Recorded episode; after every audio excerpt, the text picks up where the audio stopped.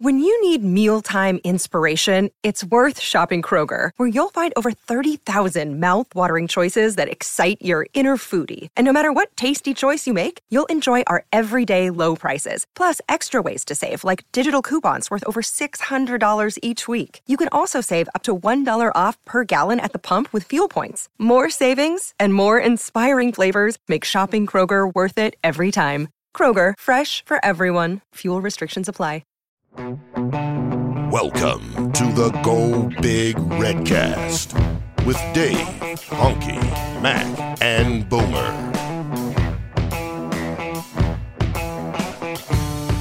Welcome to the Go Big Redcast. I am your host, David Gaspers, and I am with Honky.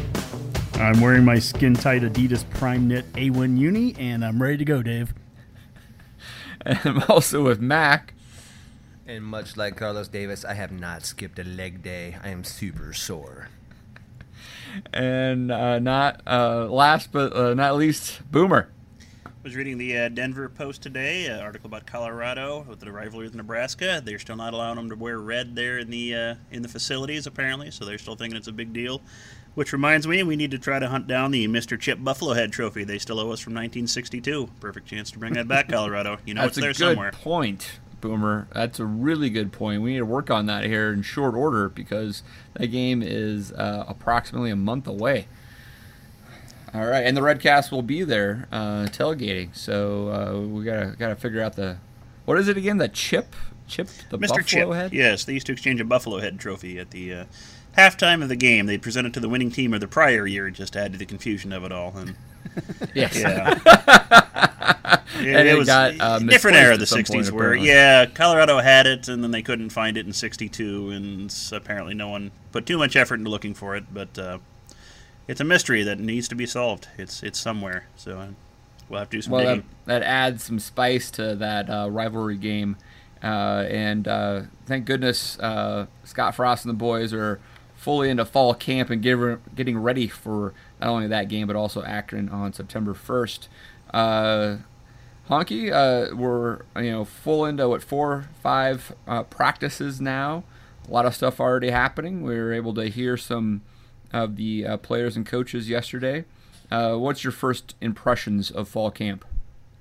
Yeah, they made it through uh, the first four days of practice, and today it kind of reminds me there was a Simpsons episode where where they're in Moe's, uh, you know, uh, in his bar, and they were watching NFL, and it said like this is the dreaded bye week. Well, this was the first day off of practice, so they went through four days and took today off. But we got to see two days of, of uh, non-contact practice. That is the NCAA mandate gets started, and then uh, the last two days they've been they've been doing contact, and so we've already started to hear about you know the. I love some of the initial things that come out the first day or two. You know, this guy's already you know killing it, and this guy you know, and it's so early that it's just it's hard to, to come to any conclusions, and it's really hard to, to come to conclusions this year because we don't have any media there for the most part. They they went to yesterday's practice, but no one else is seeing stuff. So Yeah. you know, it, it's just it's a little different from years past, but. Uh, Hey, no one's been injured that we know of, and, and I think that's a good start right now for four days. Yeah, yeah we have uh, seen some photograph to, to Max Point, and uh, Carlos Davis's thighs look like uh, you know small children, actually, right? He reminds me of my my He-Man uh, action Yeah. figures back in the early '80s. I couldn't believe it when I saw it, and and I'm not the only one. I just want to be clear about that. I saw this on many message boards that people were commenting about it, so I don't feel bad about that at all. Homeboy's been lifting. You know, Dave, I think one of the things that that uh, kind of stuck out to me in the first couple days was they had Mike Rucker come back and talk to the team, and I just think that is so that is so Scott Frost right there. Plus, he's within the 500 mile he's radius. within the 500 mile radius. There's already talk that Wistrom and, and Peter will be brought back at some point to you know to to give some nuggets of wisdom to these guys, and it it all adds up. It all helps. They've done the strength and conditioning side. They put in that work. They've done the they've done the the you know all the conditioning pieces of it. Now you get some of the black shirt mentality. You get some of the the history and the tradition piece of it. It adds up because some of these players have been for you know for three or four years, and I don't know that they know the history and the tradition the way that they should. And Frost Sure. is going to make sure they know it. Yeah, it also helps that someone like Rucker has spent, oh, you know, what, a decade in, in the league. right? Uh, he has um, um, some credibility there beyond just being a black shirt from the 90s. He he played in the NFL for a long time and he was very successful in the league, so that helps. He might have their attention, yeah. Yeah. Uh, you know, uh, another uh, tidbit, or really almost a, a, theme from the press conference with Erik Chinander uh, yesterday was how far the secondary has progressed uh, since spring ball, which uh, seemed to be a, a question mark. What, what, are your initial takes on that, Mac? That was really good to hear. That was my first initial take. Is like if you were going to pick something for Chinander to focus on and say this is improved, I think we would all agree that secondary was the one that needed to come along the most. And from the sounds of it, um, it's kind of that infusion of what we talked about. We've got we've got the the transfers, we got the grad transfers, and then we got some of the other guys like Lamar Jackson you know, I, I, I hate sure. to almost whisper this aloud, but it sounds like he's kind of maybe the lights come on on him, and he's and he's ready to contribute. Um, the freshman, uh, Cam Taylor, my goodness, or Cam, yeah, Cam Taylor. That's Cam. so many cams on this on the roster. They do. We've yeah, got cam, three cams. One more cam, and we've got an engine.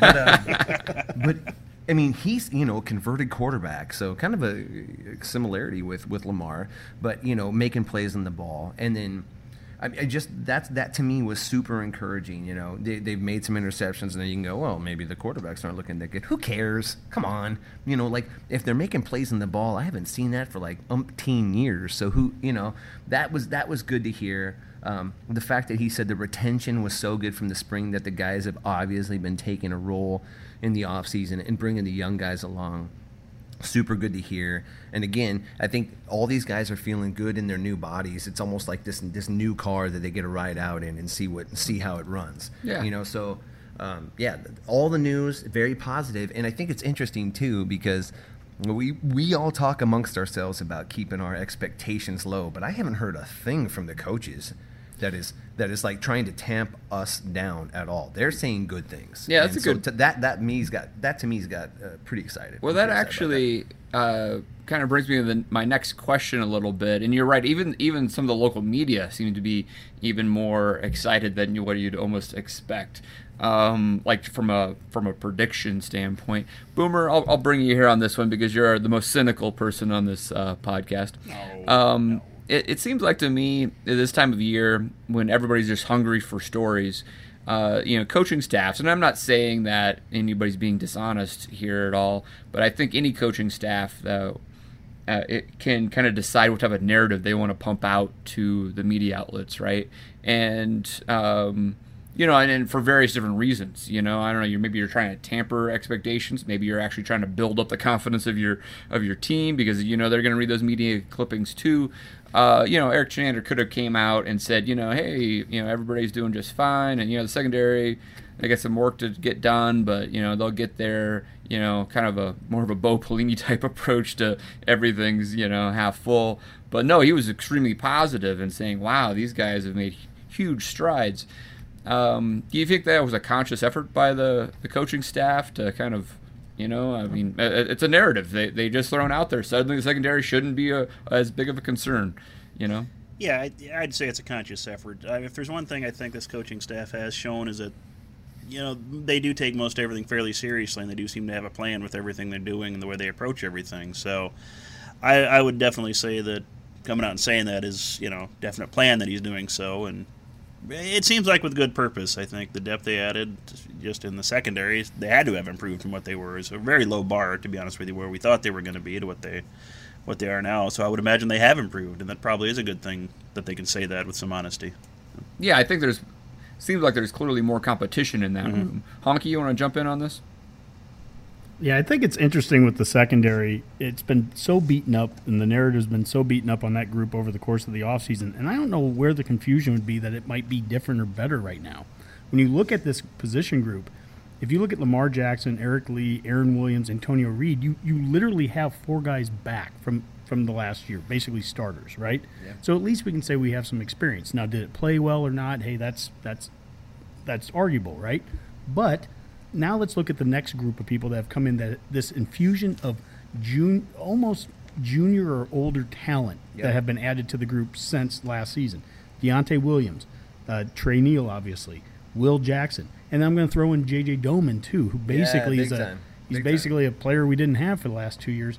These are four guys that are ju- basically junior level or older that are just added into the mix with the competition, right? So we have four starters that are returning, four guys that are experienced that are returning. Now you throw in the Cam Jones and the Cam Still got Boodle, too. and you have Boodle in there. I mean, you know, it it shouldn't be confusing to, to people that we have some some legitimate depth to, to compete. Now, you know, is it going to be all Americans playing back there? I don't know. I mean, we'll find out, but but it should look a heck of a lot better right now to Chinander. It better look a lot better than it did just in the spring. We've got a lot more bodies back there. So, um, but again, that's an example. Just that one position group. That's an example of Scott Frost and the compare it to the Mike Riley years of wait until we get our guys in there, wait until year four.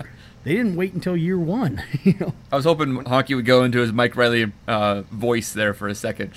Well, well, you know, if you just give me another three or four years, well, you know, we'll, We'll turn the corner. On the right track. We got we got some pretty special things going on. Tier but, one. But that Yeah. but that to me too, um, they heard what their coaches were asking about, or what the coaches said at the end of spring. They took it to heart, and and the secondary has improved. So that you know we all talked about this. Um, what's gonna what's gonna move this team from the from the four wins to any any kind of expectation above that is to be it's not necessarily talent because I think if recruiting rankings mean anything, and, and, and we hammer this back and forth, but if recruiting rankings mean anything, we have some talent. It's going to be team buy in. And, and if the secondary's buying in, you know, if those guys are, are the ones going to, and they put it upon themselves, that's a really good sign going forward about how this team is focused on getting better. And Lamar Jackson, I, I am probably on this particular podcast the hardest on him. I, I, I disliked his play greatly greatly. And and if he comes around, I'll be the first to eat crow on it. It won't be crow either, by the way. He he owes good play. But anyway, if that guy comes along, that'll be the number one sign that Scott Frost and, and, and Fisher are some of the some of the best coaches in America because that kid, he's got all the talent in the world. Let's see it on the field. And I think that's it's an important piece because we talk about 51 guys have been added to this team. More than a third of the players on this team are basically Scott Frost guys, if you want to think of it in that term, right? I'm a Scott Frost guy. But having said that, if we're going to be good in year one and even in year two, if we're going to be good in those years, it's going to take the effort of a lot of players that have played on four and eight teams. That's that's the reality. So for all the, you know, for the people that wanted to discard a lot of the players that were on the, the last year's team, or that the, the offense and defensive lines, the anonymous uh, Athlon coach that talked about the offense and defensive lines of last year that were terrible, and you know that they'll be terrible again this year. Okay, it, you, you think that way, please do, because as far as I know, these guys are thirty pounds, you know, across the board bigger. They put in the work, and please tell them they're terrible because I I want that on every chalkboard. Every or whatever they have, I guess they probably don't have chalkboards anymore. But whatever they have, Whiteboard would be close enough. whiteboard, Whiteboard probably. put it on their iPad, something like that, T- you know. Tell them they're terrible, please, because they will they will read that, they will hear that, and they are putting in the effort. So, And I think he'll make sure they see it too. and, yeah, so for the 51 new guys on the team, that's awesome. But there's going to be about 90 others that have been told and have been on teams that weren't very good. And those guys, they've been working their tails off, and those are going to be the guys. Many of them are the leaders of this team that are that are going to be. If we're going to turn it around, it's going to be because of them. Sure. I mean, it, it's the Mick Stoltenbergs and, and Tanner Farmers uh, that have been talking quite a bit lately, and and we're l- learning a, a, quite a bit about how they're going to manage both the offensive defensive lines. It seems like rotation and depth is something that is going to be really important. Um, Especially if they're taking 90 snaps, I suppose, on, on both sides of the ball. But Yep. uh, that's something different from the previous coaching staff, especially on the offensive line, where you know rotation was uh, a dirty word essentially. Um, so we're going to see some very different um, player development because more people are going to be in the games, right? Yeah, they'll be practicing, you know, with stations where guys are getting reps. Hard to get developed when you're not when you're not doing that.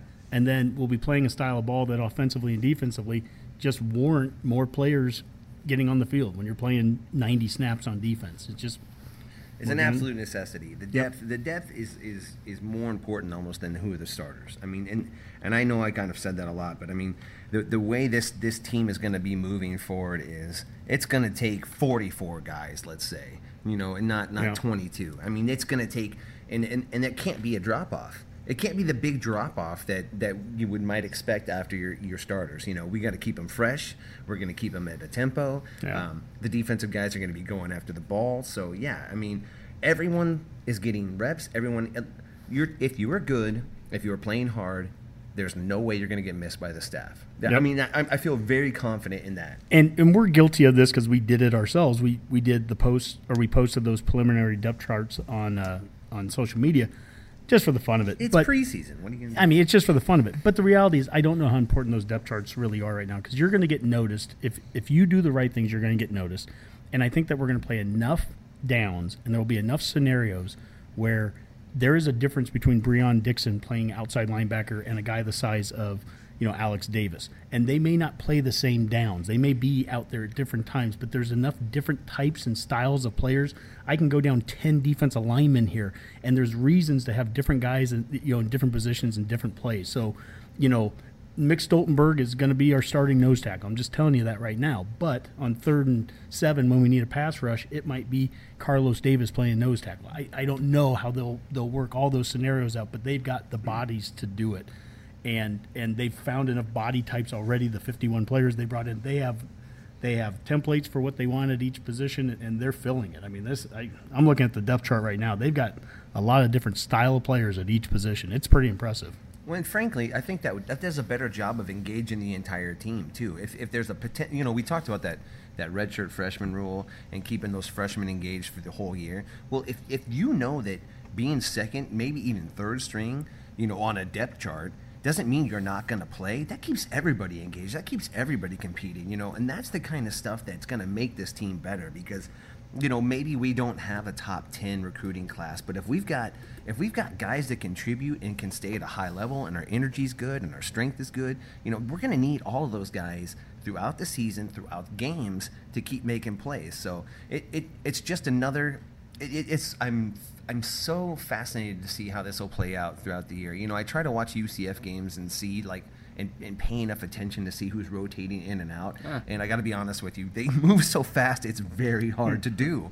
But but it's but I do notice like the, their their linebackers rotate in quite a bit. Their their defensive line rotates in quite a bit. You know, and I, that there's no reason to expect that to change anytime soon with Nebraska. No, that's fair to say. That's fair to say. Uh, all right, guys. Before we move from uh, fall camp at, all, Honky, is there any um, milestones maybe this week or anything we should be looking forward to in the fall camp schedule, like a you know scrimmage or anything that's going to stand out here in the next uh, seven days? That's a good question. I don't. I haven't seen any like schedule that says there's a specific scrimmage at a certain date or anything. I know that probably ten days out from game one. So what would that be? A week Around and a the half 20th or or so, so, from yeah. now. Yeah. Yeah. I mean, it, by that point, you're already wanting to be announcing starters, pretty much. I mean, really, really, they'll they'll want to have that probably by seven to ten days before the, the first game. So whatever they're doing internally right now, and again, media is not at, so we're probably not going to hear it. But um, you know, they're they're doing enough scrimmaging, I guess, probably right now from practice to practice, and enough of these reps. I mean, they're they're building to that point where they're going to be able to start announcing starters. Sure, sure. I understand. Yeah, maybe we can, we can look into that really quick on our break. Um, I, I mean, you, you mentioned a couple times the limited access the media has, which is, I guess, it's relative to what they're used to under what Mm-hmm. Riley gave them. But I mean, I was reading somewhere where they mentioned like you know Iowa. I mean, like I think they, maybe the media gets to see like two practices and only gets like to interview Kirk uh, Ferentz. Um, uh, like three times or so. Nah, Did I say Fer- that right? He's Ferentz. The- He's I'm- Ferentz, Ferentz, Forget it. I'm whatever. not. I'm not even trying to get his name. Just right. trying to help Io Sean out, man. Um, but I mean, like it was really limited, far, far less than what even what Frost is doing. Uh, so I mean, I don't think it's uncommon that the media doesn't see a lot. So, Which but is um, hilarious because what are they hiding? What's Iowa done different in the last 20 years? yeah, that's a good point. I think Kirk just doesn't want to deal with them. He doesn't care. He's not going to I'm get fired. So was Everybody's he? standing in the children's wing of that hospital, just like that's hilarious that practice is closed. I, I'm curious about um, you know when the BTN guys get here, which we're Sure. the you know surprise surprise surprise they're going to the east first. You know we're always the second class citizens, but um, they'll head head to the west like in a, about a week and a half, and and I'm just curious if if we'll be in a full padded practice or not. I remember under Riley, of course, we showed him a. I think we were you know we were doing one of our lipstick and short practices that we were doing back in Riley, and, and Probably one of Diaco's four three days. yeah, it was probably probably was, and it was the day after he had went to Iowa. So or the BTN guys went to Iowa, so they saw Iowa like beating the snot out of each other, one of the bloodbath practices, and then they came to Nebraska and. And it was like, yeah, this isn't quite the same thing. You know, I wonder if And we Frost still had four gonna- players injured after that practice too. So that was a That's weird- right. Yeah. So I Well, I wonder mean, if I- Frost. I mean, th- I mean Gary DiNardo and and Griffith, et cetera. that They'll comment on like the size of the players too. I mean, I mean, I think they're going to notice a huge difference, and that will be something that I'd be shocked if they didn't mention the difference from year to year that they um, see w- with the um, the roster. So that should be really interesting. Agreed. The recruiting pipeline. Uh, speaking of rosters, we uh, added two new recruits uh, for the 2019 cycle uh, since the last show. Um, it seems like this run uh, for Frost and Company just will not stop. I think it was Saturday night. We added uh, Michael Lynn, a uh, offensive tackle from out here in Denver. I think he's from Cherry Creek. Big guy, 6'7", 280. Um, seems like a, a kind of a pattern there also a pattern of a 500 um, mile radius. And then uh, a few days later, landed a, a secondary player from the Atlanta area, Quinton Newsome. Is that right, guys? Correct. Yes. That that is correct. Uh, yeah. I so I, just talk, uh, just the theme there: 500 mile radius, lineman, It, it's deep south, these- you know, secondary player. Sorry, it's a perfect microcosm, I think, of what Coach Frost is looking to build out of a class.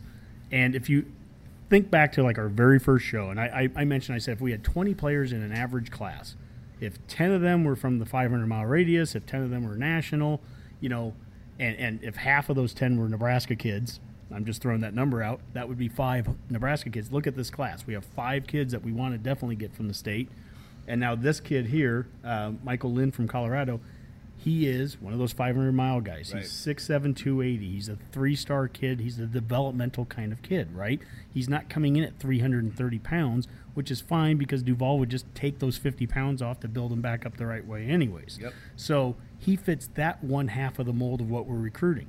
The other half, and what I like about Quinton Newsome, he's another Georgia kid, and we talked about this a couple weeks ago when we got, I think, the running back from Georgia. We're like, and Mac, you were like, never sleep on a Georgia kid. We won't, man. He's we, still one of my favorite recruits. we, we want those kids here. Obviously, having a guy like Eric Johnson down there doesn't hurt. You know, with his with his uh, uh, gym and and I think you know he's developing some of the players. But what I like about specifically about Newsome, more so than just the size, and again he fits the template 6'2", 180 cornerback. But but we got him over offers from Bama, Georgia, and Auburn, and I think Husker recruitniks out there that got tired of players that would commit to Nebraska and then they'd get that bigger offer, that better offer from someplace, and it was you felt used. You felt like Nebraska got used to to to get to that next that better offer, right? That's not happening here when you're getting a kid that already is choosing you over in-state Georgia, over Auburn. This kid's not he's not using the Nebraska offer to get something better. He's picking us over offers from Bama, Georgia, and Auburn. That's a great sign right there. And not just offers, but he's seen him too. He's been to Alabama, Georgia, and Auburn. You know, his father talked about how different Nebraska was. You know, and I think I think this will become a recurring theme to these Southern kids when they come up to Lincoln and, and talking about how the, expectation of what Lincoln, Nebraska is for these kids is pretty low. And so when they come here and they see what this town actually is and how this coaching staff treats everybody like a family, um, makes a big impact on them. So I mean that that's a that's a huge get for us, honestly. And, and it does follow that template. You know, I remember back in the spring when uh, Chinander was asked about recruiting. He's like, I covet long, lean athletes, and then I let Zach Duval and God take over. And I mean, that's if you look at it, that's exactly what we're doing. Long, lean athletes. I mean, they're unbelievable. I mean, it, And, and and one last thing, and I know we'll move on, but I'll tell you this: I like the fact that these two are both three stars. I just do. And, and, and if, if rivals and the other ones, if they want to move a kid, bump a kid to four, or whatever, you're welcome to do it. But but we are fast on track right now to a top, you know, to a 25th ranked class, 20 to 25th, And, and and kind of selfishly inside, I like everything that we're getting with these guys, and I hope we finish 25th. Well, I don't want to. actually, I wanted to bring that up, in just in the sense that uh, we may may finish 25th, but last year, you know, we finished 21st with 21 guys, and that was a class that they put together at the end. I really do feel like uh, with some now we have the the official visits available to us. Uh, Frost has mentioned over and over again that he thinks it's really valuable to get players here for home games. Um, I do think, even though we've got a great run on some three star guys that we probably think are actually four star guys because we've been in on them early, um, we are going to still get some four star guys at the end. So if anybody's out there worried, oh, we're all going to have just three star guys, and Sure. uh, I think it's likely that we'll probably have a similar number than last year, and just by sheer numbers of the class, I, I think we're going to at least repeat uh, last year's, you know, 21st class, give or take, and maybe uh, you know with a couple of good, you know, guys at the end, uh, even break that top 20. Mac, you think and, about that? and look, well, look, we we go off of rivals too. For anyone that's that's asking, so we're using the rivals numbers. I'm sure you can use you know two four seven or Scout or whatever that's out there, but but specifically, I guess like last year we had nine four stars. I think were in that class. That that kind of rushed class that that Frost had a chance to get. You know, can we get back up to that number? Maybe, and if we can, awesome. We'll be twenty first. you know, Right. and and the point is, don't worry about it. There were there were recruitniks out there two months ago that were like, "What's wrong? We've gone two months without a recruit." Settle down, eat some dip. You'll be fine. We're going to keep getting recruits. Okay, it's not going to stop. You know, Frost hasn't forgotten about that that aspect of building the program, and I think we've seen that. We just recorded a show five nights ago, and now we're talking about two more guys. So he has a plan. He, he has he has a template for players that he goes after. He has it's a mixture of in-state guys. It's a mixture of 500 mile guys. It's a mixture of southeast guys because that's kind of the new Calibraska because that's how, how this staff is built. But yet they haven't eh, you know but they haven't forgotten about any spot. The quarterback that we they brought in came from California. Yep, you know that's I mean right. we're going to get guys from everywhere and and uh, I love it. And, and and recruiting rankings be damned. I don't care if we finish. I don't care if we finish 35th. I really don't. If we're bringing in the kind of guys that they're bringing in, we'll be fine. And the development that we're doing, we'll be we'll be just fine. Sure. When we were look uh, when we got Newsome from from Georgia, I, I started to look into that. I was like, man, I was like, yeah, how many uh, FBS recruits does Georgia produce? And the number is phenomenal. I've talked about this on this podcast. How how many Texas produces? You know, Texas and uh, California and Florida are always really high. You know, over 300 typically. Georgia was like at it was like the 2016 class or 2017 class was 220 recruits, which I don't know what the state population of Georgia is, but it seems like per capita that is phenomenal. Yeah, Uh, they've got to be fourth, right? After Yeah. the states you just mentioned, they've got to be Yeah, fourth. Texas. They are. So having a presence there, Mm-hmm. and really, and really, when you look at it, we haven't even tapped into Florida yet, and you've you've got to figure they've had they've got to be in on some recruits down there based on just what they've been doing for the last couple years. Yep. So and I would I would go on record saying that I think probably right now. At least two of the guys, three stars we have right now, will be four stars. Yeah. and then we'll see where it goes from there. But I, I would bet a few of our guys are actually going to get a bump. Yeah, I. Yeah. I mean, it doesn't take much to look at the some of the guys that we got down there from the southeast or McCaffrey or whatever. And and I joke about the hey, I want to finish thirty. Yeah, I hear you, Honk. The point It's is, I everyone that's That's been more li- of a honky be right well, thing. every everyone that's been listening to the show long enough knows my thoughts on rankings. And the reality is, is that they're a very fluid thing, and they can change in a I heartbeat. hate Calibraska. What is a star? What does a star mean? we never even talked about Dismuke. You know, like as far as like in the secondary, he's a mm. Calibraska guy. That's why I brought him up. But Yeah, I, I'm high on Dismuke. we like him. We like All him right. a lot. All right, guys. Uh, you know, Honk, I think we have uh, quite a bit in the mailbag. Shall we go to that? Yeah, let's do it. Sweep left. You know, actually, before we dive into the mailbag, which we got some great questions out there, uh, Boomer, you did some quick research on that last point I was talking about with uh, the amount of uh, FBS uh, recruits coming out of Georgia. What, what's the numbers we have? Uh, this is from uh, some 2016 numbers I was able to find for uh, scholarship awarded athletes. Uh, Georgia uh, that year signed or players out of the state of Georgia. 210 of them were signed uh, to scholarships, and that does rank fourth behind only Florida with 336, Texas with 330, and California 224. And they are the number five is Ohio with 121. So you're looking at a state with oh, about 10.5 million people as of the last census estimate, just about equaling the amount of uh, Division One you know scholarship talent as California, which has about 39.5 you know million players coming out of it. So it's about a fourth of the size of Yeah. California population wise and Yeah. produces essentially the same amount of recruits. And Ohio turns out, you know, we normally think of them as such a big hotbed, and you know, they have about one and a half million more people, you know, give or take a few hundred thousand, and they turn out About only half. 121. Yeah, half, almost half. Yeah. And states like Pennsylvania, they only have 56 athletes that they turned out. So I mean, it's that's an incredible, you know, just Seems number. like this based off of coaching staff yeah. is onto something with this whole Georgia thing. Yeah, it really is. I mean, honestly, it's another interesting sense like Texas, Florida, California, and Ohio all have tons of football programs. In Georgia, just as Georgia, Georgia Tech, which probably is limited on who they can take from an academic qualification standpoint, and now they have Georgia State and Georgia Southern, Southern and, you know, uh, more yeah, recently, but at a much lower level, right? out, So. yeah. Um, that just, I mean, Georgia, the, the dogs can only take you know 15 or 20 of those guys max. So um, that's that's a smart move to go after a state that just has that much talent in it. And I do have a uh, random trivia question that came out of this uh, investigation as well. Fire away. All right. There are five states in the United States that had zero players signed to a uh, Division One scholarship in 2016. Can you name them? Ooh, let's uh, open that up to Honky and Mac. That's that's uh, interesting. Five states with zero players. Correct. Yes. At in the 2016. FBS I can't level. Vouch. Yeah. That Is got, a, that got a scholarship on the FBS level in 2016. Delaware. So Alaska, Delaware. Oh, I'll guess South Dakota. Rhode probably. Island. Rhode Island, Maine, New Hampshire. we got like seven all of a sudden. Yeah, those are good, good guesses, actually. The correct five are Alaska, Maine, Montana, New Hampshire, and Vermont. So not a lot of football up in the uh, Vermont. upper New England, apparently. So yeah, kind of a New lost art Lake there. Winnipesaukee. Oh yeah, New Hampshire. Did I sail? Yeah. Did I'm on a sailboat? For you, what about Bob fans? Sorry. Well, actually, hey, quick, uh, Boomer, say those five again. How many of those states have a Division One I don't think FBS program in state? I don't think any of them do. Alaska, doesn't. Oh, Maine, no, Maine Montana, New Hampshire, and Vermont.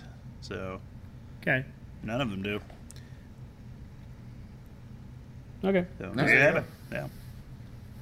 All the usual suspects. folks. Uh, all right, Honk. Let's uh, let's walk through. We got uh, some social media as well. Um, you want to start with that one? You had a question out there.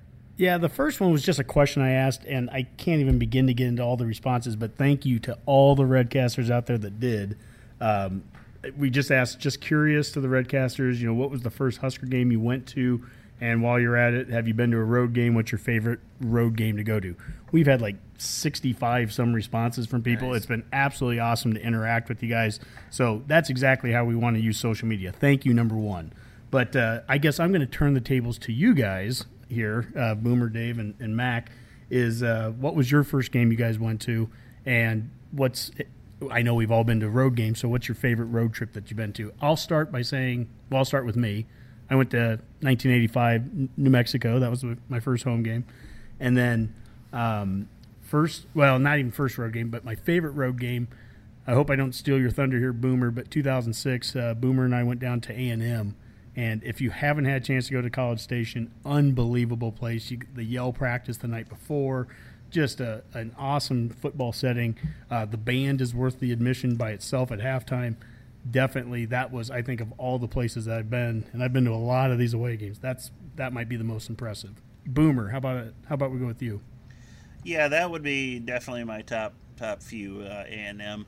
Another one I'll throw in there. I do really enjoy going to Madison, Wisconsin. You know, I think that's a fun place to go to a game. I mean, they do have a great atmosphere there, from what everyone says. It's well worth seeing if you've never had a chance to go there. My experience there haven't been as negative as some Nebraska fans I know have had. You know, a lot of people would compare them to you know the Missouris or the you know the Colorados of old. Some of the you know situations they've had with fans, but I never ran across that. You know, most of my experience, they're basically oh, I don't know, maybe Iowa State fans, but a lot more drunk. You know, something along those lines might be how I'd put it. But Well, Boomer, Yeah. Boomer, we were there for that, and Dave, you were there too. Yep. We went to that that first game we ever played in the Big Ten, and we're on State Street. And State Street's a blast, but we're on State Street the night before, on the Friday night before, and we're standing in front of like some, you know, oh, built, you know, some store that sells T-shirts and all that, and they have a shirt out front, and it has a Husker, you know, has the state of Nebraska on it. It says "Worst State Ever." And we're right next to a couple of Husker fans that look at that, and you know, it's this older couple, and they're like, "Oh my God, this is just so rude and terrible." And I, I guess this is how the Big Ten's going to be. And they walk on, and then if you look at the next window, they had the state of Iowa that said "Worst State Ever," and the state of Michigan that said "Worst State Ever." It's like we're just part of the gig here. That's- Sensing a theme. yeah, you know, we're just the next one up. So I mean, en- embrace it. It's fun. I Wisconsin, I agree, Boomer. Wisconsin was awesome. Boomer, what was your first game?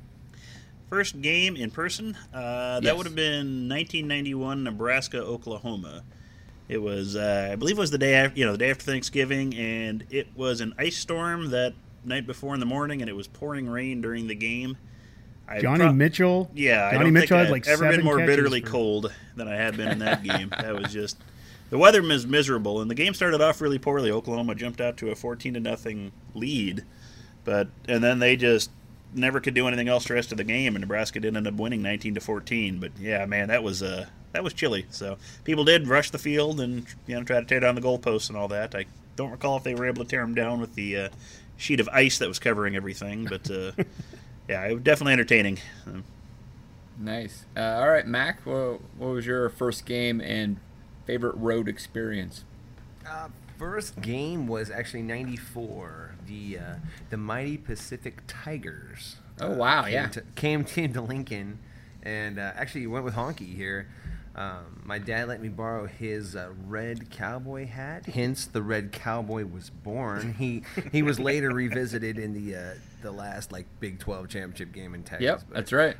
um, but the but my road experience was the uh, I think it was Missouri. What was that year we went down? there? 1999. It was the first year back after the uh, flea kicker. Right. So the so like Matt Davison caught a catch that game, and the dude behind us is like, "Well, that's the first legal catch he's ever had on this field," and we're like, "Oh, please!" But the night before, we went down to St. Louis and had a blast. Not podcast like worthy talk, and actually very worthy talk, but just not appropriate. So much fun that weekend. Um, I could tell some stories about my podcast to the left here. That would be. Yeah. Uh, he'd probably tell us sometime. Come down to the Colorado tailgate. and family we can friendly- Talk about those those those times. But That's- man, that's- that's that was right. a blast. I would have said Oklahoma, but we got smoked that game. Uh, I That was 2008. The RV 2000 the. RV trip down in 08. Dave, how about you, buddy? When was your first home game, and what's your Uh, favorite away one? So I, I've had I, I, uh, a, a memory conflict here. It's either the 1984 or 86 Oklahoma game. Um, I distinctly remember Keith Jackson catching uh, footballs, so he did that in both games. But the '86 game is the distinctive fourth quarter catch that uh, broke the game open, and that was also Jamelle Holieway. I'm pretty sure it was '86, but I also remember Nebraska missing several field goals in that game. I was sitting in the north end zone with my dad, and um, I uh, that doesn't ring true with the 86 game. So I'm, I'm pretty sure it was 86, but it could have been 84. Um, it, it was a great experience. Um, and then road venues, I, I, you know, from a game experience, I'm going to have to take the 1995 Nebraska Colorado game because it's the only away game that we actually have won, and it was an awesome my game to be at. Have we Uh, gone into it on your on your road game record, Dave, on the podcast? Yes, we have. It- it's not we good, have. Dave. It's, Yeah, It's atrocious. I- we need to look into that It's more. I think. Yeah. as bad as you can possibly get, except for that one game. Let's go And It only and took the then, greatest uh, team it's gonna ever, change. Dave, You're break right. that jinx. It's Yeah, Scott that's- that's Frost. impressive. It's, it's not my fault. It was the coach's faults. That's the problem. Um, so Dave, we we also have some stories, and again, they probably unfortunately deal with me, but we have some stories from that Colorado game that we could tell, not on the show, but uh, come out to the pod, come out to the tailgate this year, uh, the Redcast uh, tailgate for the Colorado game, and I, I can tell you some stories from the '90s. Yeah, that's a great great opportunity to mention that the Redcast will be fully in town for the uh, Colorado Nebraska game on I think it's September 8th, right? And so Mhm. more details to come on uh, the tailgate, but um, you're, you're- everyone who listens is welcome to stop by and, and chat with us. Uh, all right. Outside of that, uh, so out, outside of that, Dave, uh, talking about the the home games. Now Yes. let's transition over to the away games, and that was our, our Twitter poll question for this week. It, it ends on Friday, so we by the time this goes live, which should be Wednesday, I would think sometime there'll still be a day or two to to vote. We have over 800 votes right now, so I'm pretty pleased with that. And it was simply that we're going to beat Northwestern on the road. It's just going to happen.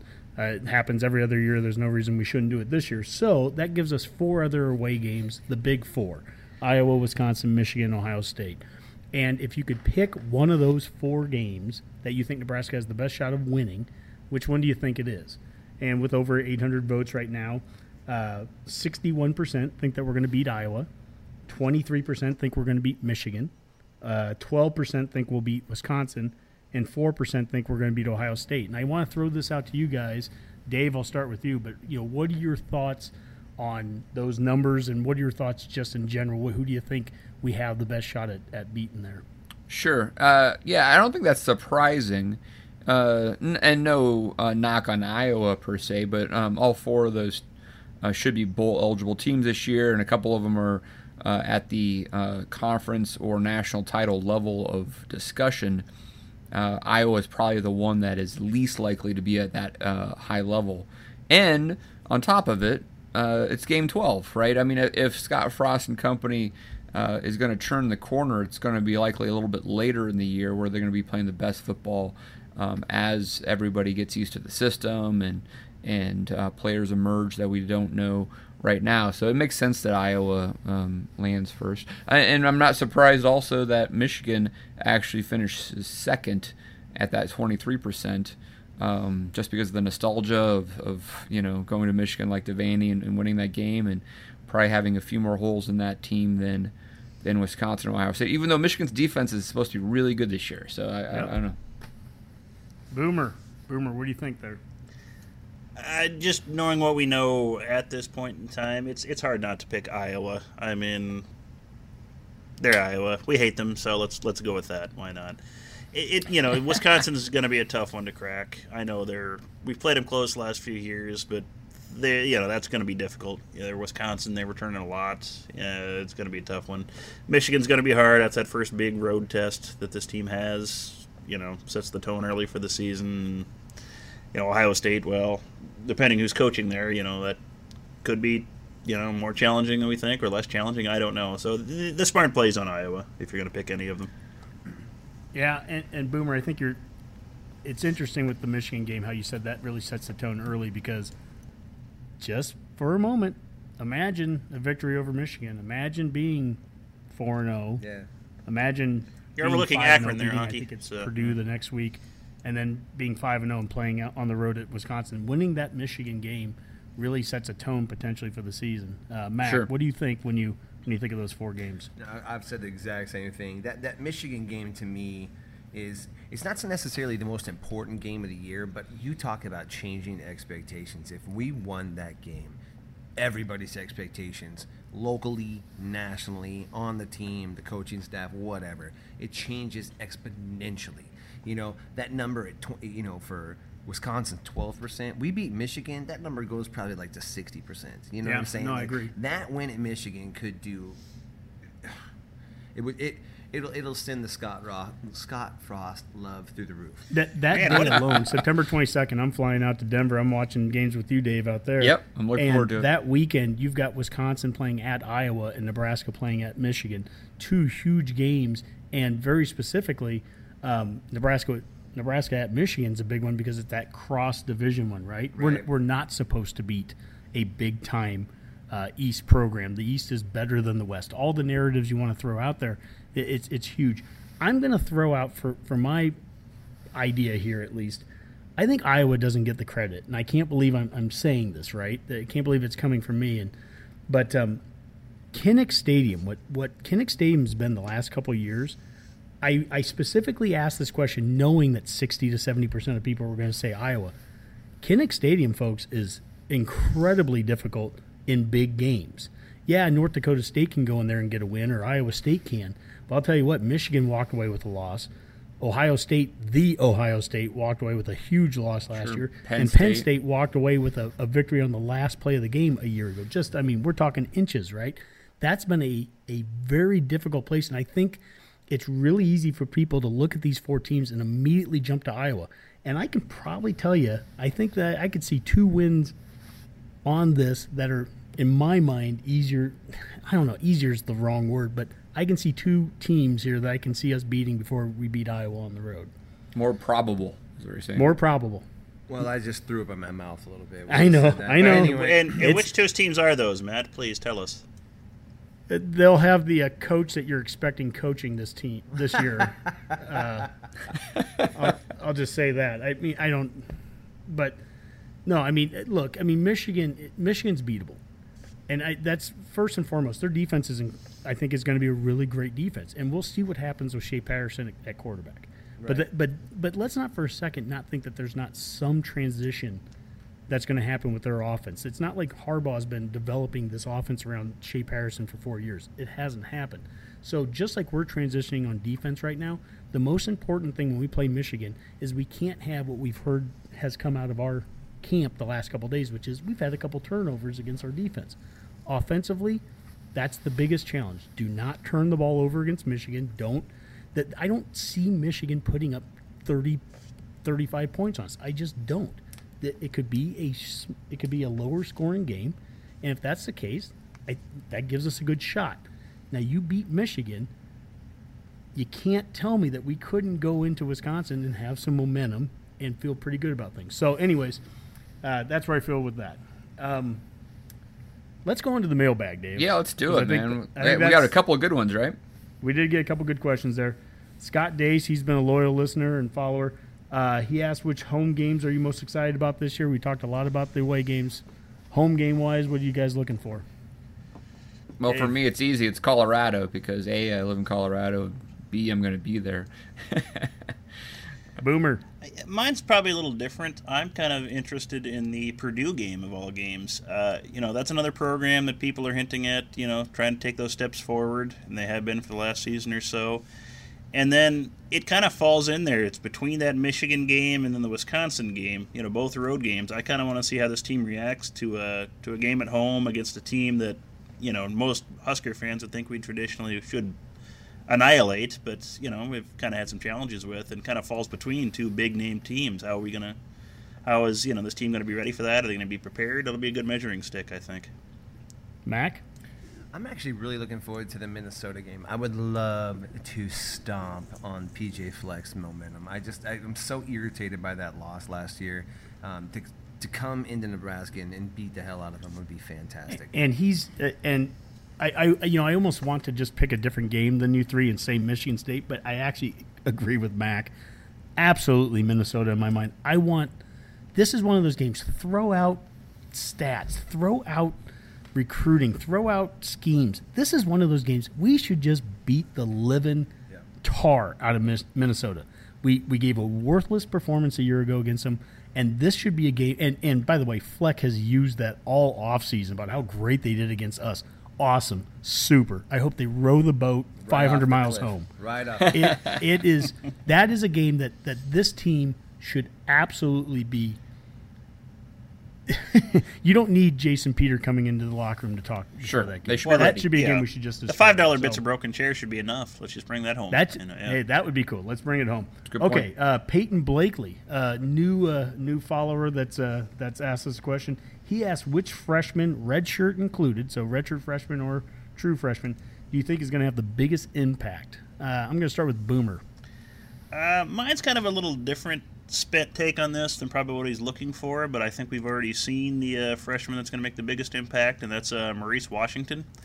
And why I'm saying that, I think it, what it shows is the the fact they could get him eligible um, academically this year. That what this staff is capable of doing, that they're able to put together plans, they're able to have players commit to it, accept it, want to do it. I mean, that shows quite a bit. I, I, really like what we've already seen out of that, just as far as the team goes and what, what freshmen are capable of doing for them and willing to do for them. Awesome. Mac, what do you think? Uh, quarterback withstanding, because as Dave pointed out to me last week, that we only have freshmen as options there, so bravo. But anyway, um, the next position, I would, I, am going to go cornerback, and I'm going to say uh, Cam Taylor. Yeah, I think I think it, early surprise out of camp at a position of very very strong need. Um, he's a very athletic. He seems to be making plays on the balls, from what I understand. On the ball, from what I understand. But um, that's a guy that I think can make a difference early. Okay. Um, I'll go next, and then Dave, I'll, I'll let you yeah, do sure. the last one here. Um, I think Jaevon McQuitty. I mean, coming off the redshirt year, and he's not getting a lot of talk right now. There's other receivers that are getting plenty of discussion. But you know, he he caught a touchdown pass in the spring game. He physically looks really good. He brings a body type to the to the field that's a little different. It's more Stanley Morganish than than maybe some of the speedster guys, the Lindsays and the and the Mike Williams and so on. So I really like McQuitty there. I think he'll he'll be a, a pretty big player. Dave, is this uh, is it only freshmen or is it all newcomers? It's freshmen or redshirt freshmen. Only oh. those two. So no gotcha. JUCOs or anything. Gotcha. I'll do uh, uh, Caleb Tannor. Then I think Good he's going to make an impact pick, uh, on the defensive line, especially situational wise, pass rushing, etc. Um, I just think that he's going to make a big impact. It's yeah. a, that's a great pick, and I'll tell you what, it's a Georgia kid, Georgia yep. kid right there. I mean, that's that's one more of them. So, um, and then the last question that we have, Don Arp, he asked, uh, "You think this is uh, you think it's weird that Matt Davison is keeping his radio gig?" Boomer, how, how about you, man? It's a little strange, I guess. Yeah, and you've just got somebody on the university's, you know, athletic department staff, you know. I think other universities I, do this though. So maybe I, you know, I, I don't know. I'd be curious to know. You know, he says he's going to try to be as honest as possible, but you know, yeah, that just seems just seems strange to me. You know, yeah. All right, Mac, what do you think on that? Kind of with Boomer on this one. I, I, feel like it's a little bit conflict of interest, but but then again, man, I really appreciated Davison last year, and specifically after the the Penn State game. I was driving home from that game, and his disgust was so palpable in his voice. Um, I'd hate to lose that, but yeah, you, you, you're curious as to like how detached can he be calling a game when his best buddy and a guy that he's actively recruited and got here to coach is he going to be critical? But I mean, sure. hopefully we didn't have to have that same situation. I mean, there were so many things to be critical last year about. You know, maybe he'll provide some super inside information. Who knows? I I, I grew up listening to to Pavelka, and he was. I was just going to mention that. I mean, how how can you not be a bigger homer than Kent Pavelka? I mean, he's just big. And I loved Pavelka. I mean, I, I love. just tell me everything I want to hear. I've tried to say that about the podcast from day one. We're not here to cause ripples. We're not. It's a Husker fan. We're, we're, a Husker fan podcast. We're not the media. We're not here to like break news and and if, we're not here to screw up the program. We want nothing but positive stuff. So just tell me good news and and, and, and honestly, Davison's going to have some inside stuff and and not that he's going to give away you know right. the, the secrets, but. I, I do trust what he says, and, and to your point there, Mac, as, as the season got bad last year, it was important to have a voice like that, and I think he's he's kind of earned his stripes a little bit. But I get your point too, Boomer. I do. It, it it is a little. It's unique. I'll just say the setup is. So. Yeah, we'll find out. I mean, he is actually reducing his role overall, so I mean, most of it will be the actual game itself, and uh, I mean, a lot of that is X's and O's and, and player yeah. personnel, etc. So, um, yeah, we'll see. Yeah. I'm going to miss him in basketball. Honestly, yeah, he was so good oh, with he, with definitely not doing basketball. He's not doing basketball, and he was doing it with Pavelka. And those two, oh my God, they were so good, kind of just working with each other, bouncing things off each other. It was that part I will miss. But, anyways, Dave, that was the mailbag. Excellent. All right. Um, well, uh, as we've done in past uh, Redcast seasons, uh, let's uh, dive into our first conference breakdown of the year, right, Honk? We are uh, going to be doing the ACC and uh, Big 12 tonight, guys. So hopefully you've done your homework. Yes, absolutely. uh, all right. So with the let's start with the ACC Pansy ball. and uh, start. First of all, if anybody can actually name the teams in each respective division of the ACC, you get bonus points. So if Well, let's see, can that's actually the know, uh, Metropolitan and the Legends division, right, Dave? Is that how those work? I, yeah. that's right. Yeah, uh, I, don't know, I think it's Atlantic and Coastal. or coastal, something like correct, that, yes. right? Which makes Atlantic and coastal. Those no things being such different terms. I mean, yeah, I guess one is actually in the ocean and the other is just bordering it. So that's that's good. You know, yeah. If they had a third division, it'd have to be called the conference conference, right? yeah, exactly. Uh, well, anyway, um, Honky, why don't we start with you a little bit? Uh, I know you've been doing your research, looking through all the different teams. Uh, there's a couple obvious teams that stand out there, um, namely Clemson, um, who is now a perennial playoff contender. Uh, I think a lot of people are high on Miami this year. Um, what's your initial uh, uh, take on the ACC? Well, before I even get started, I want to talk uh, a little bit or give a little bit of a shout out to uh, a Twitter handle at fans of college football, uh, CFB Talk. I I printed off some kind of a cheat sheet from from that Twitter handle, and they've done a great job of breaking down each of the teams and kind of bullet points. And so I'm going to be using that a little bit for myself. Um, Clemson, to your point, Dave, is a great starting spot. And defensive line wise, I mean, they basically have you ever seen this? Have any of you guys seen this before? They have four defensive linemen that are on the preseason all conference team. That alone, that's you know, that's where we want to get, you know, with the black shirts, without a doubt. But uh, but I mean, they, you know, this is going to be kind of a little bit of a of a repeated kind of a scenario here. But you've got a QB battle going on there. They have Bryant and Lawrence, so you, you have a QB, you know, situation going on. Uh, they have three offensive line returners starting, two linebackers, four DBs with starting experience return. So there's plenty of experience, I think, at least in that division. And good lord, is that the Coastal or the Atlantic? I, I'm I'm drawing a blank here, but Clemson's in the division with Florida State with with Louisville. That is the Atlantic, And- Honky, just so you know. Yeah. Is that the Atlantic? Yes. Yes. So, but without a doubt, I think Clemson is the the favorite in that division, Dave. All right, Mac, uh, what are you thinking about? I just the Clemson thing. I mean, has the way they have changed the narrative. I remember just a few years back, there was like pulling at Clemson was to get close and then to fall on your face, and then. But the way that Dabo has turned that around and the recruiting they've done, the quarterback position, they just keep churning them out. It's it's remarkable. I, I I'm excited to see it. You know, with Florida State coming back, how how is Francois gonna? Is he to come back to the position he was last year? Is you know how are they to do with Taggart? Uh, you know, they've got all the talent in the world. We'll see what they can do to challenge him. But it's it's an interesting conference for sure. You know, I think that's really interesting uh, point, Mac, on, on Clemson. You know, I mean, Clemson's probably the most SEC type mentality school in the ACC in that sense, right? Maybe even beyond Florida State. Um, and from a recruiting perspective, Dabo has had a, lot of success here recently, and he's he's created. I read an article a couple days ago, and his ability to to um, have coaching uh, retainment. Right, he's only lost like three assistant coaches over a certain amount of time, which is just unheard of in this day and age. And it's because of the family atmosphere he's created at Clemson, and that's very appealing to recruits. He gets lots of high uh, caliber uh, five star guys, including you know a quarterback. Seems like every year lands in Clemson. I mean, sure they have a palace now there to to recruit to, but I think it's the actual atmosphere that is so attractive and the the coaching staff that has really been around for a long time now.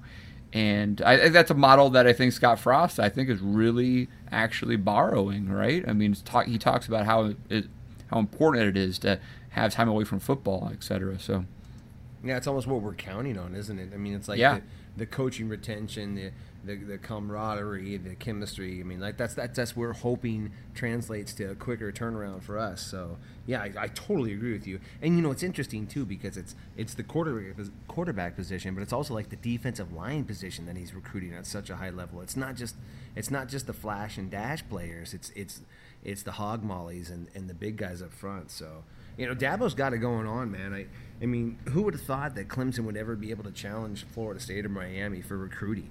You know, back just not that long ago. So it's it, it's great. I mean, the ACC's It's in, it's it's it's very interesting conference to me. Honk. Well, I, I think part of it too is you have to look at who are going to be the big players in that division to compete against them, and, and you have Louisville and Florida State. Well, Louisville right away starts off at against Alabama, and if it's anything like Florida State year ago, starting off against Alabama, that basically means half your team's injured by week two, and so you know, but but in both of those cases, I mean, Louisville's replacing Jackson, obviously a quarterback, and um, and I think that that Clemson, obviously, it's a clear front runner in that that division. It's moving to the other side where you've got Miami, obviously coming back off of off of winning the the. Well, no, yeah, they won the Atlantic, right? Good lord, I'm still terrible. No, they won the Miami's coastal. the coastal. they won the coastal coastal. hockey. Thank you very much. Come on, Honky. This, Jeez. this is like Formerly leaders the and Prince of legends. Wales It's like divisions, it's I like guess. left Twix and right Twix. I mean, Exactly. like what's the This is leaders and legends all over again. Do you remember which one Nebraska was in? But, but um, but I think a team in that Atlantic side, the the, the side opposite of of Clemson. Am I saying that right, Boomer? Yeah, let's go is with that that. Europe? Okay. I'm, I'm totally confused. The opposite of the Atlantic Obviously, you have Miami there, but but Georgia Tech is the one that I think intrigues me, and, and they intrigued me a year ago, and it blew up in my face. But but I mean, they have the you know they have TaQuon Marshall returning at quarterback. They have the top six running backs returning, and if there's a school that that matters at, Georgia Tech would seem to be it. They have three offensive linemen returning. That's a that's a school. I, I just I. I don't know. I'm, I'm, I guess I'm going to hedge my bets for a second straight year on Georgia Tech. I really think that they have a great shot, uh, you know, at the at the Atlantic side of it. Boomer, Uh, the ACC, just looking at it as a conference, it's Clemson, and then which teams we'd want to call the second best in it. I mean, they're head and shoulders above everybody else. That's not a question. And then it just comes down to is Florida State going to improve enough to threaten Clemson? I don't think that's going to happen this year. Uh, you know, new coach and coming off kind of a down year. They should be better, but I don't think they're going to improve. And then, like Honky said, it all comes down who wants to win that Prince of Wales division or the Coastal or whatever we want to call it over there. And that's going to come down to Florida State or, or, or, excuse me, not Florida State, Miami or Virginia Tech. You know, I don't think Georgia Tech is going to threaten for that. Um, you know, they, they can just be kind of fluky, so I don't know. You know, we'll know fairly soon, I think. I mean, Florida State and Virginia Tech open against each other, I think, on Monday night on September 3rd. So that'll be a pretty, you know, quick game there. Kind of see what the tone's going to set for both those teams. And Virginia Tech kind of has a pretty cushy schedule, actually. Their, their non conference schedule is, you know, almost Iowa like. I mean, it's terrible, you know, in many cases. They have. Uh, William and Mary, East Carolina, and Old Dominion, so they're really stretching themselves. You know, as far well, as and who who else? Is they, ten, did they play Tennessee as well? Or? No, uh, no. A lot of the, I mean, everybody else in the ACC at least is you know trying a little bit. I mean, Clemson has A and M and South Carolina like they always do. Well, uh, Boomer, they have to have an eighth. Or they only the ACC yeah, only plays eight. it's Notre conference, so- Dame, so they have that penciled in there. So you But know, Notre Dame would be considered a conference game. So who do they Well, have? A no, it's not considered a non-conference? game. No, uh, uh, Notre Dame's kind of one of those are they conferencey or non-conferencey kind of things. So that's they're, They're not requ- technically ACC, but they don't so they don't they- play a full conference ACC slate, so they kind of they, get they do the 18 format as well. yeah. Yes, the yes. ACC is the 18 format. Yeah. So they've got they've got kind of a cushy schedule, and then the big yeah the deciding factor is going to be their game against Miami November seventeenth. Whoever wins that wins the you know leaders division or whatever we want to call it, and you know they'll be playing Clemson you know for the for the ACC title. I, I just yeah I don't think any other one else is going to have the the firepower to compete with with any of those four. I mean, you might see you know NC State sneak up on somebody, but yeah it's Yeah, that's, I, that's pretty I, I it. guess I'll, I'll give you a, an, a an option question. Each one of you guys either pick your your sleeper team that could sneak up and actually win a a division here, or the uh, team most likely to upset Clemson because Clemson usually loses one team one game randomly, right? Uh, so, uh, Honky, you have anybody in mind there that stands out to you? Well, I didn't even look at the schedule to see if they play each other since they're in separate divisions. But Georgia Tech, I Yes. really like. Yeah, they and they, They do play, play at Clemson, Georgia Tech. yes, it is at I'm, Atlanta. pick, I'm picking yeah. Georgia Tech, and I'm definitely not picking North Carolina because I think half their team just got suspended. So, Oh. but but yeah, I'm gonna say I'll say Georgia Tech. I, I just I believe in the option. All right. I would Mac? probably go. Is, is Miami a possibility? I mean, I, I think I think Rick's doing good work down there. I really do. And Not I, in the and I- regular season. Miami It'd have to be the is in championship game. Yeah. Championship game. So that would be a big upset, though. I mean, But I feel it's like possible. I feel like this return of the '90s it, it, is coming on. So I'm gonna go with Miami. I guess that would include Florida State too, but I'm going with Miami. All right, Boomer. Uh, if we're talking a conference upsets, um, if you're just gonna you know throw a name out there, I just would probably have to go with Florida State. The game's in Tallahassee. You know, it's certainly possible. I mean, Florida State has Yep, talent. that's a they good could. They could certainly do it. You know, anyone else, you know, Georgia Tech maybe if they catch them, you know, in the right mood, that kind of thing. But you know, they've got Clemson's got time to prepare for that. The week before is Georgia Southern, so you know they'll have some time to work on that. I, I don't know. That's that's such a tough thing, tough not to Yep. crack. Hear you. Clemson this year, so yeah, but it'll All be right, anybody, let- Florida State. Yeah. Let's uh, let's move on to the Big 12. I think we beat the ACC divisions up pretty well there. Um, so Big 12, Pansy ball. you know, uh, this has been Oklahoma's league for uh, several years at this point. Um, but you know, maybe Tom Herman has Texas ready to turn the corner. TCU might actually have uh, enough to to knock off uh, both of those teams this year. It's obviously still round robin in the 10 team Big 12. West Virginia has Will Grier, potentially the best quarterback in college football. And uh, then there's always Kansas, you know, who hasn't won a road game since Mark Mangino was their head coach. Um, why don't you uh, kick the Big 12 discussion off? That stat, Dave, because we, we retweeted that the other day. I- You texted me it, and I just Yeah. sent it out right right away. So I didn't I didn't double check it, but I didn't feel like I needed to. They were 0 and 42. Is that correct? Correct. Was that was that the number since Mangino on the road? It's just Yeah, they're not. They good. have not won Yeah, a road high. game this decade. I will say they they do. Kansas does go on the road to Central Michigan this year, so there is the slim possibility they could win a. a Boomer, road can you game. uh, Yeah, look at last year's Kansas schedule really quick? I sure can. Did they And- and lose to Central doing that, Boom- Michigan at home? and while Well, they you're doing did. it, Yeah. While you're doing that, Boomer, while you're looking that up, uh, again, Kansas does host Rutgers this year, so that is a game we can get tickets to if you if you want to drive down there, Boomer. But um, I'll see what else is going on that weekend. Yeah, It- we might we might be able to pencil that in. So yeah, we'll check I'll tell you StubHub. Maybe we'll get lucky. You know. I'll start with I'll start with the well, probably the school that's closest to us is K State, and I know you know Bill Snyder obviously is he's starting to age. I think he. Uh, I think Mac, you were saying that, that he wants to coach his grandson. Was that the was that the thing you were talking about earlier? Those are his thoughts. Well, I think he Yeah, voted for Calvin hoping Coolidge. to coach I mean, until his you know, yeah. grandsons are playing. But I'll tell you what, for all all the talk of the age and everything, K State's getting a lot of preseason pub. They're getting into top twenty five lists, and, and that's a school that you know that's a program I keep an eye on. They've got some Husker or some Nebraska kids up up there playing. So Who at K State is uh, from Nebraska? Seward, they have a I think the starting center guard is from uh, Seward. It would, you know, I'd sound smarter if I said the name, but I, I don't have it right in front of me. Yeah. Seward? Just gonna say, kid from Well, Seward. Anyway, uh, so uh, it- uh, how about Texas? Let's talk about Texas for just a little bit here, because I mean, this is I, I think relative to Nebraska and the rebuilding of our program. You know, I mean, Texas uh, is a situation where Tom Herman actually um, is kind of a mentor of Mack Brown. It's not nearly the same same thing that Frost and Osborne have, but there's definitely a relationship there. He's brought Mack Brown, back into the fold, um, and you know, Texas obviously recruits well, but they've been underperforming for now what feels like almost a decade, and uh, they can't figure out their quarterback situation, which maybe Frost can get a jump on that compared to Tom Herman. Do you feel Texas can uh, turn the corner this year and start really going in the right direction, Boomer?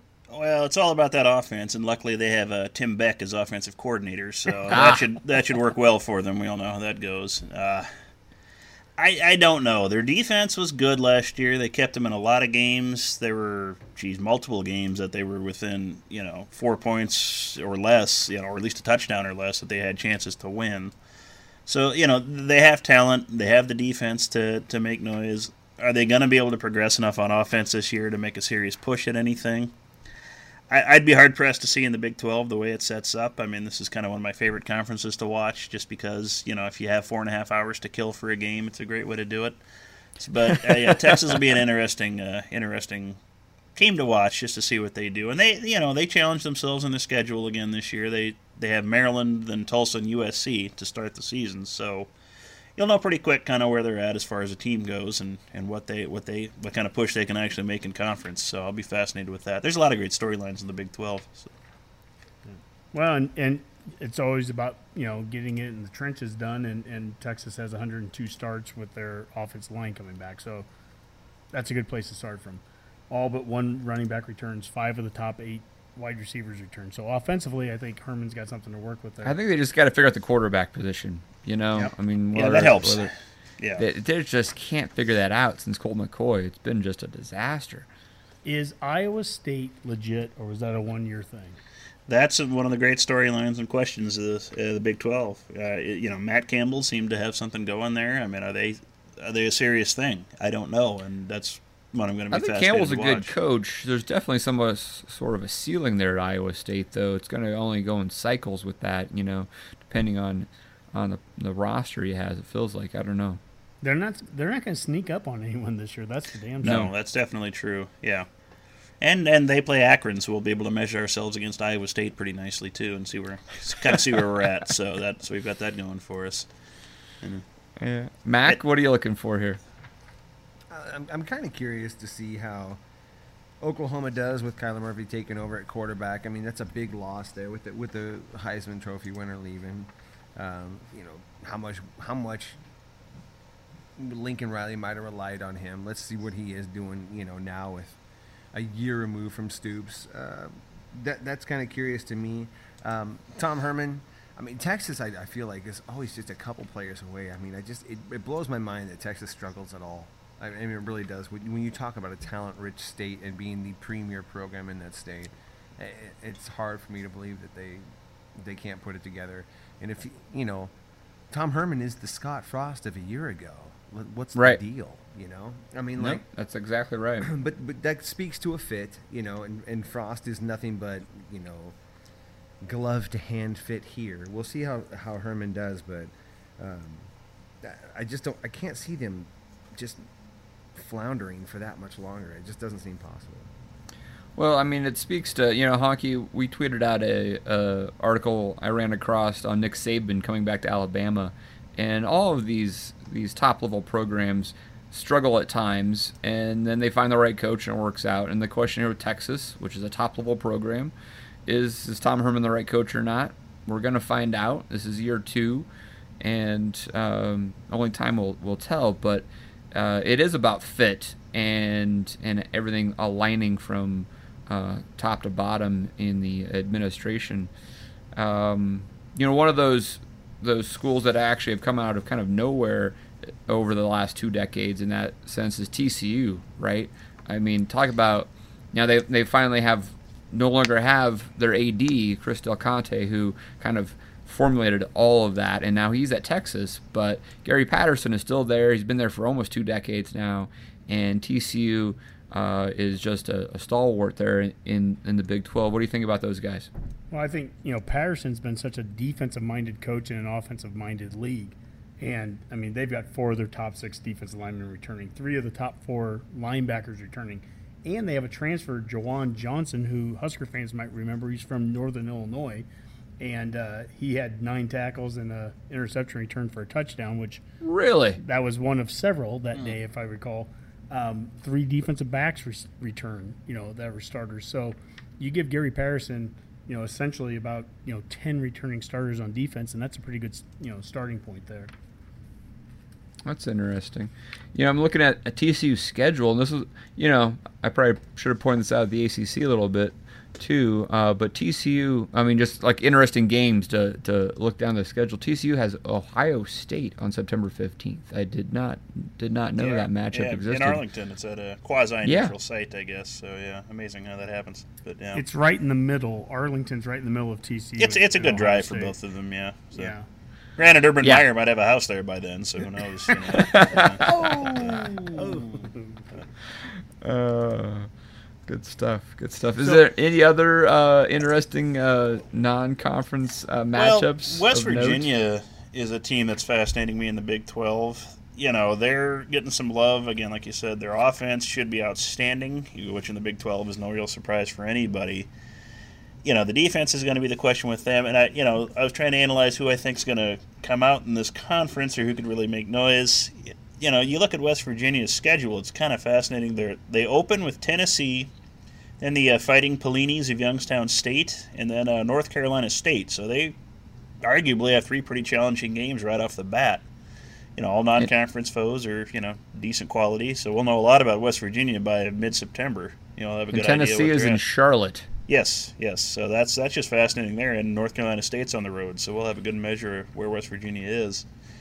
And then they actually closed the season really hard too, which is why I'm struggling to you know place them much higher in a conference. You know, they they finish at Texas, you know, with TCU at Oklahoma, and then Friday, November 23rd, they'll be playing Oklahoma, which is very convenient because by the time that game's over, it might be time to start the Big 12 championship game on December 1st, so they could just play each other again. But uh, you know, that, that that game could go on for about 12 hours. So yeah, Yeah, so they're So playing is- on Black Friday. yes. Is West Virginia, Tennessee, are they playing inside of a racetrack or some Omega Supreme launch Well, you, pad you have to burn your own couch to do. get in. Yeah, it's Nice. required. Yeah. So. But you know, West Virginia, they do have Will Grier returning at quarterback. That's probably the I think the top quarterback in in the conference coming back. So I mean, that's a good Yes. point to, to start from Boomer. And yeah, I mean, They have interesting- two uh, thousand-yard wide receivers returning. Wow. Yeah, it's Yeah. going to be crazy. The offense, I think, we're going to see in some of these games. Yeah. So so a, a little difference from what we did a year ago. We're not picking tonight. We're not picking our division winners and our conference winners. We'll wait. We'll hold that off until you know a few weeks from now when we have it on on you know the the final show before the the season starts. But uh, but uh, you know basically, I think this is a, a kind of a, a decent breakdown here, just to say, hey, these are the teams that, that are that are you know we think are, are the top teams there, and I'll just say right now TCU, West Virginia. I think those are two teams that, aside from Oklahoma, Oklahoma every year they're going to be right up there on top of the Big 12. But TCU, West Virginia, those are two teams I, I would definitely be watching out for. Remember, right, you were very high on TCU last year, Hunk, um, and they almost came through for you. About the only team that did. So I, I kind of I kind of appreciate. I have a special place in my heart, in the cockles of my heart, for uh, for Gary Patterson and TCU because they actually. Well, for everything that Wyoming did me wrong last year, I'll just I'll give TCU a lot of love. Uh, all right, guys. Well, let's let's wrap this up, uh, and uh, let's head into some parting shots. And I will hand it over to Honky, who always has uh, a a list of parting shots. Go ahead, buddy. Well, I'll start with the first one real quick. Uh, got an email today from uh, UNL, and there are tickets available still for Troy and Illinois, and it looked like Minnesota and Michigan State. Uh, Husker fans, go out, buy those tickets up. Just get them bought. Uh, the second one I wanted to just talk about was uh, I read an article about Michi- or New Mexico, and New Mexico has some serious financial issues right now going on where they're having to cut sports, and a lot of this goes back to football is your cash cow or it's your cash hog. It's one of the two, and it's something I've always felt really good about Nebraska. We're one of the only, you know, Power Five programs It doesn't have any debt. It doesn't have it. You know, we're we're we're in the black. We we aren't taking student funds or taxes, and I just really appreciate the position that we're in financially. And uh, I guess a little side note of that is uh, we're Husker Online subscribers, and they have a great uh, series going on with Big Red uh, Business, and it talks about all the, the the monies and everything that Nebraska you know brings in, what we're looking to do, and and it just again, it's one of those things where even in the downtimes, even in the losses and the bad seasons we, we've had, we're in such good financial situations. And so I, I urge you, if you haven't read about it, look into New Mexico right now. Look into a, a place like that where they're looking at cutting programs and, and football. My God, they're talking about not even uh, you know having them you know stay in motels the night before games and stuff. I mean, for home games, they're just they're cutting things left and right. And it's one of those those situations where where I'm just I just feel blessed that Nebraska's in the spot that we're in. Amen to that. All right, Mac, what do you have? Um, just want to uh, direct some uh, Redcasters to. I know, I know you love as much football content as you got, and, and everybody's super high right now on Maurice Washington. There is a uh, documentary coming out. There's a few episodes of it called "The Truth About Trinity."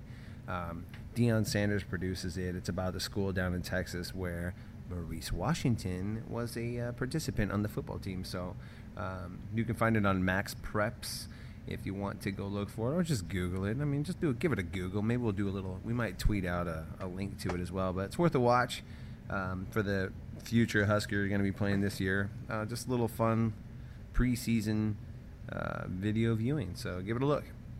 Oh, We by the way, thank you for the Hulu Live confirmation. I've gone that way. I dig it. Thank you, Eric. Appreciate it.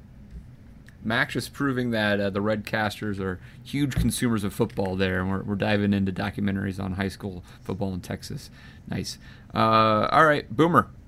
Well, I just figured I'd go a uh, similar route that Mac took last week and ask the Redcasters, you know, just in case we do have to uh, recreate our own Mr. Chip, do you know any good taxidermy guys out there? And uh, if any of you have access to a buffalo head, uh, that would that would be very helpful. So if you do, just uh, give a shout out to our social media director and just uh, let us know. So Yeah, if we could somehow achieve this, it would be a major accomplishment for the Redcast. it would.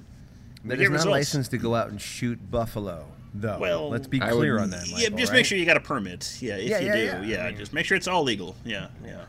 Above or if you hit one with a car, yeah, that's fine. You know, then help yourself to the head. but yeah. Uh, all right, guys. All right. Well, uh, great show. Looking forward to another one next week.